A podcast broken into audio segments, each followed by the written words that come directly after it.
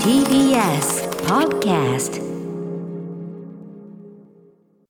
はいということで皆さんね、えー、我々なんとか金曜日にたどり着きました山本隆明さん、よろしくお願いします歌丸さんよろしくお願いします。あ山本さんちょっと早いんですが日曜日ですね、本当お誕生日ね、はいえー、13日お誕生日おめでとうございますありがとうございます。は三い十七になります。ありがとうございます。ねえあー素敵な37ですよ爽やかないやいや、ねえもう歌丸さん、本当毎年ありがとうごいざいやます。プあレゼンのトの方このね。間もね 僕のお誕生日みんなでねあの選んでくれて山本さんがこう舵取りしていえねいえワインくれて誰もすごい嬉しかったんいえいでえまあ私もですね皆さんにそのまあ毎年ねここのとこは大判本というかね大きい本飾ってよし見てよしみたいなやつを送ってるんですけど、山本さんねこれ誕生日に誕生日のプレゼントとしてあげる本としては結構不適切だと思うんですけどとんでもないです。私にはもう本当に適切でございまえしえあ本当ですかた。嬉しかったです。それが何より。あのーはいタイトルねシンプルにね「地獄」っていうね「地獄」「 地獄」「Hell」ってなってますけどねまあ要はさまざまな日本画とかねそういう日本のそういう古来の絵に描かれた地獄の様子を詳しくこう大写しにして解説してあるような本でしてまあ山本さんなんかそのなんていうかなこういうものをつぶさに見てあの意味合いなんかを考えられたりするのきっとお好きだろうなと思って。はいえー不適切であろうかと思ったんですが、なんか甘口のものをですね差し上げるよりはと思いまして、はいい、やーちょ選ばっせていただきましたともしよければ番組の公式インスタグラムの方にも後ほど写真をねもうとんでもない分厚さとで大きかいさんだよなんでねすけあどのでも本としてかっこいいでしょデザインとかが最高ですよ単純に置いといてかっこいいっていうのもあったんでうちょっわともう本当に表紙がもうもう劣化のごとく炎が上がってましうてん 「ねヘール」って書いてあってヘールですから帯にただただシンプルに「地獄を見る」って書いてあるんですけ どあ母じゃないんだよ日本独自の地ね獄の大パノラマすごえいそうそうそううそうわそうーこれ楽しそう癒されれるわ見るとねえいや癒されるってあれだ癒落ち着くんですよねなんでしょうね、なんでかも落ち着くって、まあ、そそうなのんだよいな落ち着くっていうこう表現であれかもしれないけど、まあ、でも確かにそのそういう、ね、負の面を見つめることで、ね、逆にこう浄化作用というかさ、まさに今日のね、うんうんうんうん茜色に焼かれるなんか、まあ、言っちゃえば現代日本に現出している地獄絵図とい映うの画は表ですよずしんときましたえよーある意味こう描く場面もあるわけで、まあ、そればっかりじゃもちろんないですけど、えーねえなんかそういうのありますよね。いやーちょっとまた機会があれば感想をお伝えしますよこれ喜んでいてよかっうたわこれはよかったわあの絵を見て癒されるるし見つめちゃう癒しされるって細かいところを見て知りたくなってうんうん隣に細かい解説が解書い説てがあるねちゃんとついてますだから読み物としてもちゃんと極上ねの、はいうわ勉強にもなりますしそうあのどっから読んでも目についたところから多分こうやって勉強していくっていうのもありでしょうしねただこれをやっぱそれだけ癒されると表現されるやっぱ山本さんあげてよかったけどあなたやっぱり山本さんはそうなんですよね山本さんですねそうなんで すよねただやっぱ人間って不思議なもので、こう可愛いものを見て癒される人とか,、えー確かに美しい風景を見てそうだよ癒ねされる人もいるんですけど、いいろいろだ僕は本当うにん昔から、うんなんかなんだろこううまが惨状を見ると、まがまがしいものを見たりするとちょっと気が落ち着くそうですねあくまで作品内ですけどもちろんその、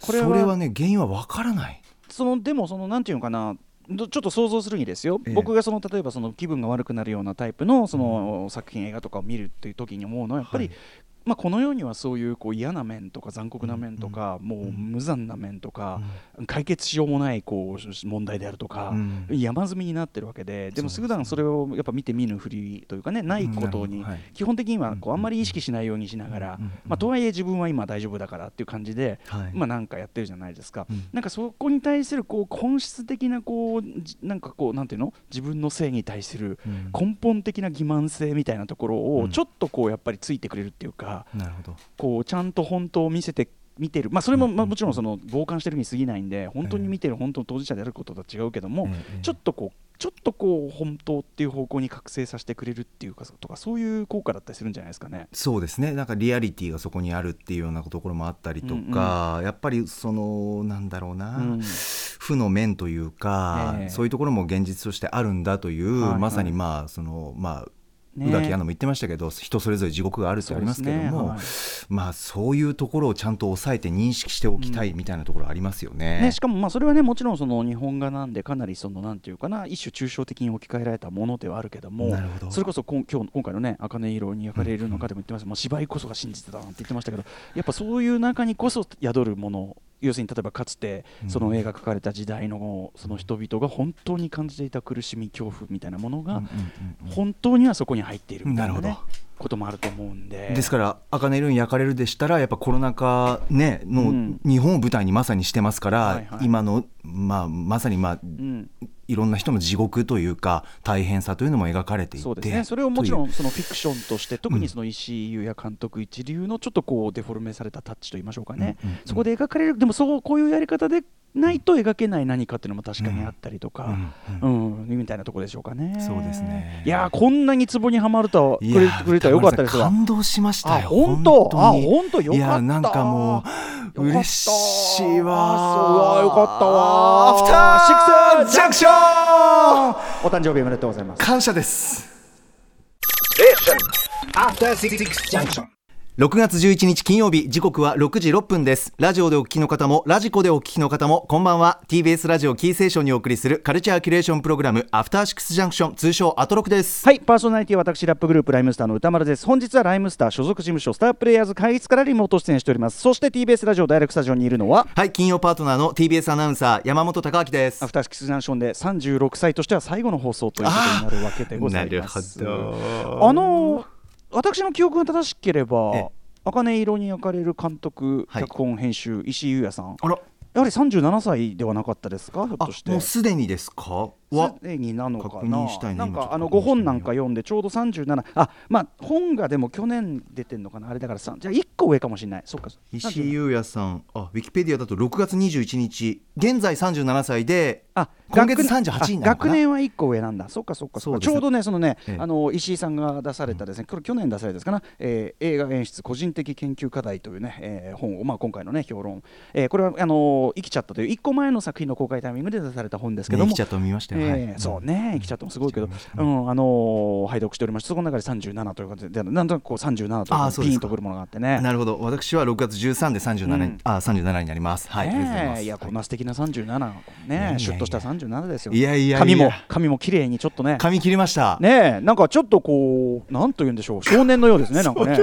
ちょちょっとこうわなんか若返なん かそうですおおかっぱとは言わないけどすねなんか坊ちゃん狩りみたい坊ちうんこれこれ放送するときは当然こうわ分けたりして、はいってことですよねなんかちょっともうちょっとああでも迷っててうん歌丸、さんどうしましょう来週月曜にまた朝あるんですけど、ええ番組がはいはい情報番ええ組月曜にある、はい、それでちょっとあの髪前髪長い時はかかっちゃうと、うんニュースの時にだらしないなと思って、分けたり上げたりしてるんですけど、ええええこれだとあの、ま、あの眉毛のかなり上なので前髪うが、んうんうんこのままでニュース読んでもいいのかしらなというふうに思ってまあねただちちょっとそのまあ幼くは見えますよねやっぱねそうなんですよねの感じちょっと誠ちゃんっていうかね確感じはちょっとありますけどねだからどうしようかなそうね、山本さん、なんか、あの、そうね、童顔なのかな、そうなんなんですよかアナウンサー、男性アナウンサーの方って、童顔の方、多い気がしますよね、まあそうですね熊津君ももちろんそうだし、はい月曜の熊崎に限らず、全体になんか、他局も含めて、うんうんなんか童顔ですよね、みんなね、なんなんですかね、あれね。確かあの男性年に一人か二人入るんですけど、うんうんうんだからどちらかは絶対童顔なんですよねなんだろうね、あのだね例えば、うん TBS ラジオで言ってよ、えっと、お杉さん杉山真也アナウンサえええーえは童顔で,、童顔だで同期の井上アナウンサー「N スタ」のはい、井上アナウンサーは、うん井上貴弘アナウンサーは童顔じゃないんですよ、あーじゃあ完全に童顔とそうじゃない派で入ってくるんだ、僕一個上の先輩なんですけどうん二うんうん人が、うんもう真っ二つの世代すごくいい例熊須童顔、でも、熊崎アナウンサーとあでも栗山ハセンアナウンサーはあれは童顔でしょ。童顔って動いうか画っていうんじゃないけどね、まあ、なんだろういやなでも可愛い顔ですよ、やっぱどっちかっていうと、やっぱね、そうですね可愛くもキリッともできるっていう感じなのかな、まあね、まあね、まあうね、ん二人とももちろんそのさ、その全身で見ればすごいスタイルいいから、ええあえのなんか、まあ、そんなに幼い感じも実はしないんだけど、うん顔だけ取り出まあ、熊崎君は問答無用のベビーフェイスですもんね、やっぱね。そうなんですよねそうか、じゃあ山本さんはその童顔派なんだ。童顔派だと思います僕の木は男性一人だったうんうんんですけどね、はいはいあそうですかそうなんだよいいじゃないですかね、そんな感じ。いいんですかねいいように転べばいいなとい思つうんまでですもけど可愛らしく、そしてちょっとしたダークネスを抱いたこの山本さんい。やーちょっとで済めばいいなねと思いまこすよ、んなにこんなに俺地獄でこんなに喜ばれると思わなかった からテンションが上がりまくりましたよこれは図に当たったわいやーこれと今日はもうあれです麦焼酎とこれ家でもうじっくりもうこれ地獄をねああそうですかもう家でもっぱら麦焼酎なのでたしなまれるのあそうなんですか、ええそうなんですよつまみなんてのはなんか頼む頼んだりするんですつかまみは僕はもうジャーキー系が好きですあねーなるほどね最近はもうあねービーフのジャーキーがねもりもりともうしがんでしがんでですよ しがん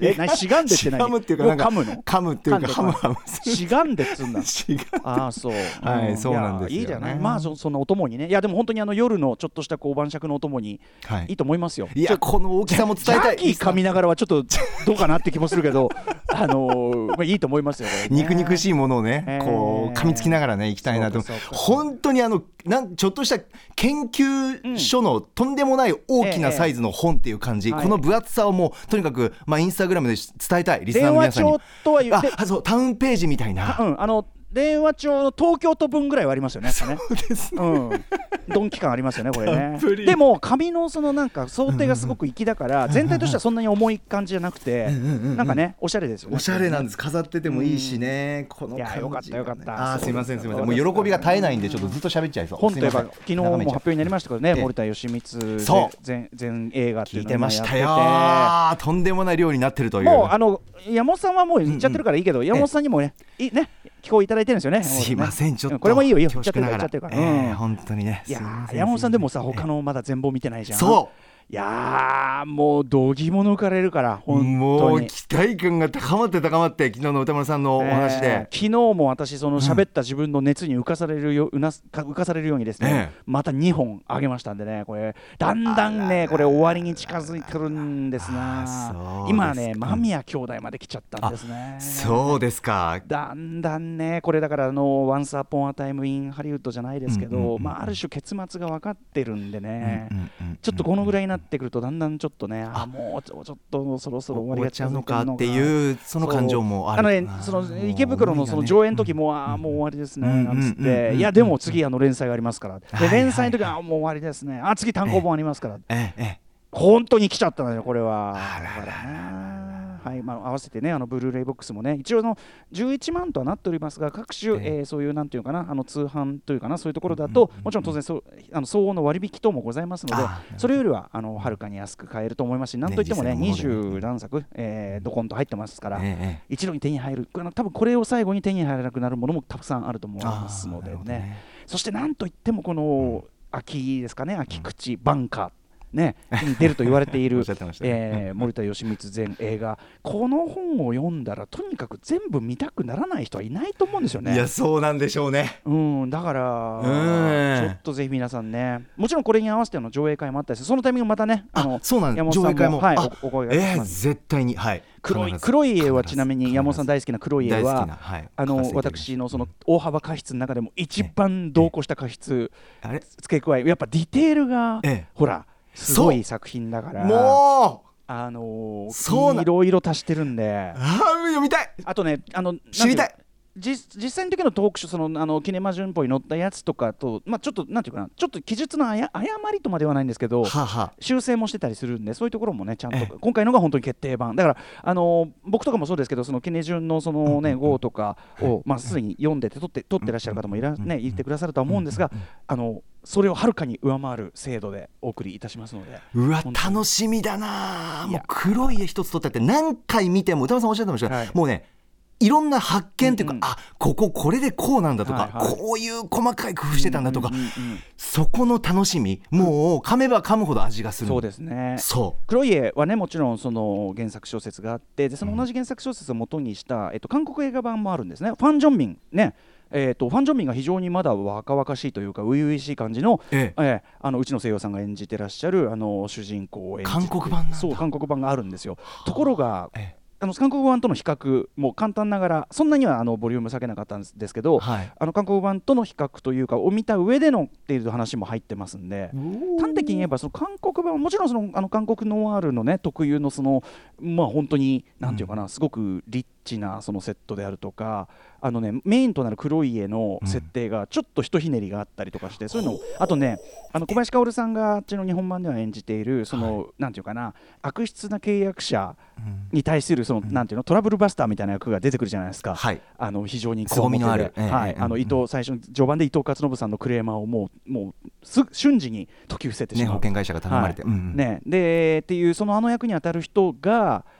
のところとかも、まあ、独自のこうちょっと見せ場が一個あってそういうのとかも面白かったりはするんだけどだけどたただ端的に言うとやっぱりその森田芳光版の演出、なんていうか演出バランスっていうか全体の異常さっていうか、あのやっぱコメディじゃないですかこっちは。ええあのやっぱ普通にバイオレンスホラーなんですけどそっちの韓国版は、日本版はな基るほ本どコメディじゃないいですやかそこがね基本コメディなのにすっはごいっきり言って怖さは比じゃないんですよやっぱしは全あ然日本す版ごいっすよねそうだからあんなにゲラゲラ笑ってたのに本当に怖いそうそうあそうのそう笑えるけど怖いみたいなのあるけど、あの本当に笑ってたのに本当に怖いみたいほんなとゾッとするそのねふ幅がすごいんだよなあとそのね黄色がイメージカラーで黄色と緑の使い方緑緑,、うんもミスリード的に使っていくんですけど、うんうんうんうん色の使い方の演出とか、うんそうそうそうやっぱねちょっと